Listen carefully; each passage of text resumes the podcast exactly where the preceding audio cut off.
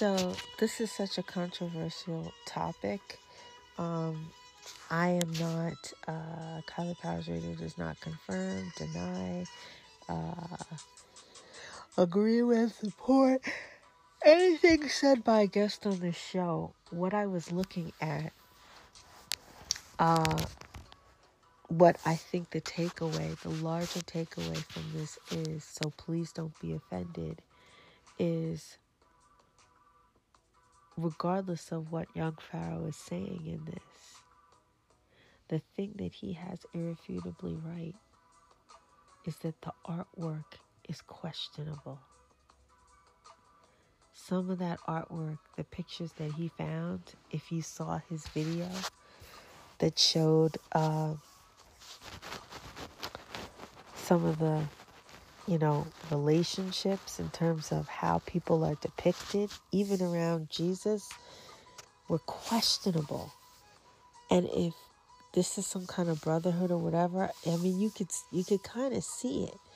But other than that, um, I said I didn't necessarily agree with him because I know that at the same time, these same pictures uh, paintings from back then are also depicting Jesus Baphomet, meaning as both uh, male and female.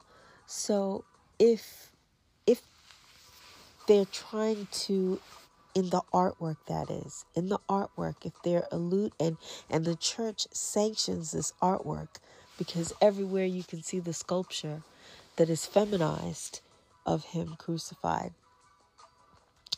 that you've got to wonder are they trying to say that he was transgender, which means that he really would have been a she? So if he's a she, and there was something inappropriate with uh, Judas, then he's not gay. He's just transgender, and he's straight. So that's why I said I I don't uh not trying to make up my mind about any of this. I am not even saying what I think on any of it. I'm just saying it's interesting that this guy did this video and the way he talks not the subject matter, but the way his accent I thought his accent was just funny to me. Um, and my probing mind is saying, why is this artwork that goes back to ancient times, depicting this with religious figures. That's the point of my covering it in the episode today. Not to uh, insult anyone, not to blaspheme, not to upset anyone's religious apple cart. I'm saying, why is the narrative in this ancient art depicting the relationship some of these relationships between these biblical figures as more Brokeback Mountain than, you know, you know, just uh, a, a saver of men's souls. I just, I want people to start asking questions about the artwork.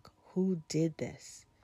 Was this the work of the church to depict these these biblical stories like this? What so so, what is the church trying to tell you? Do you know what I mean? What are we missing? And then Pharaoh has a point, even in some of the scripture, where it's like he kissed him, and and then the whole thing with the perfume. It's just a little something's a little off, and I'm like, the people that wrote this, we've got to remember that it's the divine inspiration of what they wrote. This is not God sitting down, you know, writing this and then sending it to us, you know, and if if they were following what the indigenous people were already do were doing, there was no need for any kind of new testament if the first thing that the most high made, he doesn't make mistakes. So, why would it need to be changed?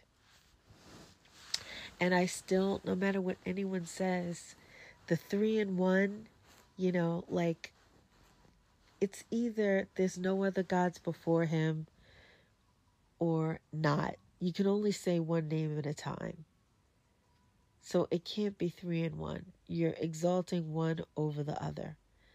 And uh, grown up people with critical thinking skills should be able to discuss this without uh, a witch hunt or being mad at a person for asking questions for clarification. Isn't the point of all of this is to clarify so that we can understand it better, you know, to be saved? So I just think that these were really interesting questions of why the church and, and all kinds of art people know about this artwork and the story that the art is telling, you know, is different from, I think, what many Christians think. And it's an interesting question. Like, why is this art saying this? You know, and and why has nobody ever asked this in all these years? I don't know. And you know, I'm I'm just a person that, you know, I don't just be like someone says something or puts something in my face and I'm just like, "Oh yeah, okay, that's it." You know, I'm like, "Well, something is unusual here. Why is it unusual? Why is why is this unusual thing that doesn't fit with what this is supposed to be? Why is it there? And what is it what is it trying to tell me? You know, and um you know, I don't know. I guess in later episodes I know it's going to connect back to the people of Lot. Uh me, there was something that I should have said before in my, you'll hear in my rant where I said the stories are true and, you know,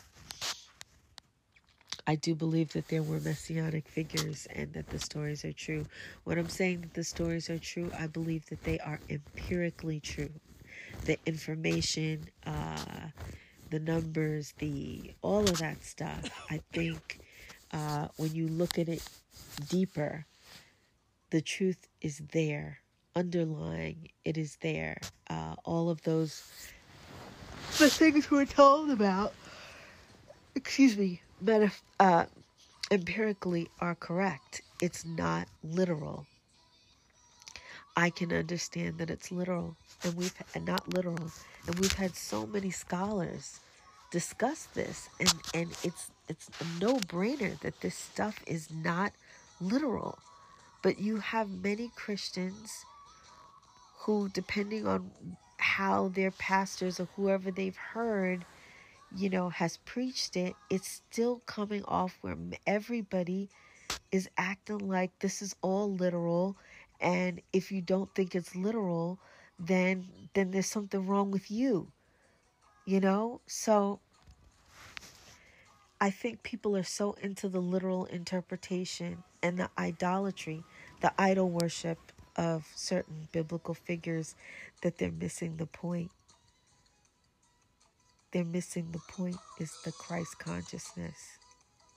And I think the Christ consciousness is what sets you free. So if you refuse to think or to go into Christ consciousness, how could you ever be freed? That is the way to the sun by elevating your consciousness to be able to uh, have the discernment that he had. Uh, that that's that's getting to Christ consciousness. But if you can't um, open your mind and look at things or ask questions, and you're waiting on something else outside of yourself to do that, I don't know if you'll be saved, quite honestly. Really saved. So I'm just doing my best. I'm going through persecution here, and I don't know, you know, I'm getting I, what I feel are mixed signals from different people. I know I'm to always have, I'm not to say that, but I know there's people out there that are detractors or whatever, and I don't really wish them anything ill. I just want to live my life and and do what I enjoy and uh I always have to have these like little after party conversations uh, because people, you know, misinterpret or they don't get it. So, what do I feel needs clarification now? I hear them saying, Oh, you don't know what you want. No, I know what I want. But I'm not here to tell people, you know, that are not on my team. I'm not there to tell them what I want, you know, but uh, something that's very obvious is that, you know, they said, oh, well, what do you love? I absolutely love um, what I do, which is storytelling. And this platform, being on the radio, whether it's internet radio, uh, whether I eventually can be, you know, stable enough to have a setup where I can be on camera or have uh, hold interviews. And you know I would really like to if I have the technology and the wherewithal to have the anchor of my work life to be uh you know the personality that I am where I can communicate with people and introduce topics and subjects and uh, see what people are thinking and how they're feeling and stuff like that is the flagship of of everything that I do anyway. Because I'm, you know, I'm not I don't look at myself that I'm here to make pretty sounds. That's not all I'm about.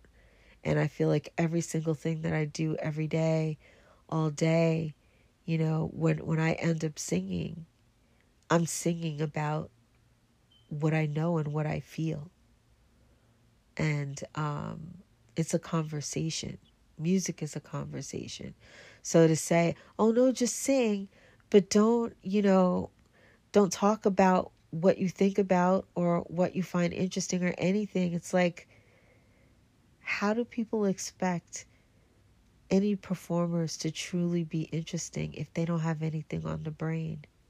if your whole life is just rushing around and you know what you wore and how you looked and you know what your numbers are and how many likes you have if that's and and who you're having sex with and what you're going to buy next if that's all you have going on i'm sorry for me as an artist that is just I, i'm going to lose interest probably very quickly.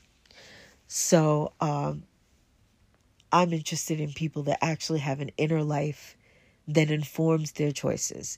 You want to be interesting in fashion, you want to be interesting in anything. You have to have a thought about it. And and that takes time. So people here's the thing, people are like, "Oh, you're wasting time thinking, reading, looking, asking." oh, it's such a waste of time. And so they don't invest anything except uh, the only time they invest is most likely, and I know there will be a lot of people that would be much more happier with me if I did this. It's like only the topics that are like, I don't know, the top on Huffington Post or the top in the Twitter or the top, uh, you know, social media topics or you know like as if as if that dictates what you think about or or the latest psyop or whatever. There's so much like i said we're at the end times you know and there's so much that we could be thinking about doing. It's just endless you know how much we have not tapped before, you know, robots become a major factor in our lives. And it's like at that point, they're doing the thinking. They're and and if they're doing the thinking and the feeling, then then they're then they're doing the living. And that's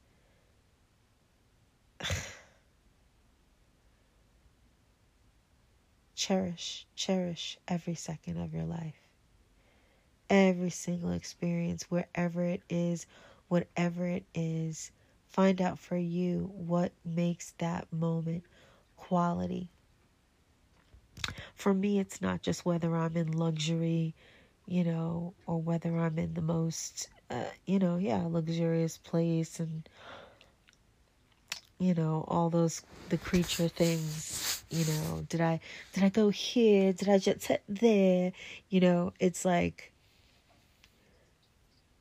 I have to, you know, I'm a person who remains nameless would be like, this person said, I have to, I have an itinerary for the day, and if I don't do this itinerary and blah blah blah blah blah, and I'm like, if your if your your itinerary was you did six different, uh, you know, you did all these different works, but you didn't go anywhere spiritually or emotionally or even physically you know, and that's one aspect I'd like to bring more into balance, and I will as my finances get better and better. Um, I have to really be smart about reserving my energy and using my energy well. Um, so, but like, I go so many within one day. I like, I'm a mountain climber, you know, and it doesn't matter where I am or what resources. I I learned the lesson through all the adversity that I went through, you know, with people trying to supposedly keep me stuck or keep me from being here or doing that. Like I don't even I can go, I can move a mountain, scale a mountain even if I'm just in one room, you know, or where whatever I have at my disposal, I'm going to utilize every single thing. It's like being on the stage. You know, you're not just on, on that one part of the stage, you use the stage. You're you're on, you're everything. You're a part of everything. So um, I hope everybody looks at that approach to life. And um, yeah, I'm okay. I think everything's going to be okay. At least I'm true to myself. And when you're true to yourself and and people know that they know who you are kind of sort of and like they're like okay yeah i understand whatever it's different but that's her. Do you know what i mean? It's like there's a consistency there. There's a stability there that you can grow from. And i think even people that may not agree with you they can have a respect and even a trust and a tolerance for you because they are like, oh, okay, yeah, I get it. You know what I mean? As opposed to, you know, shifty people that are, you know, just always just chasing the dollar. We all need to, to you know, have livelihoods, but I think, do think it's important how how you how you make your money because that's gonna affect how you enjoy it or how you are perceived with it. That's gonna affect how much more you'll make of it. So I just try to keep everything in balance. And I try to be true to myself and I try to be smart, you know. And uh and I do care about people's feelings and uh I'm not trying to offend anyone. Uh, I'm not telling you what to think. I'm not even saying that that went on. Uh, I'm saying, why is this artwork saying this? We need to look more. We need to look more. And I'll be talking about that. Kyla Powers Radio on Super Secret podcast. Oh, yeah.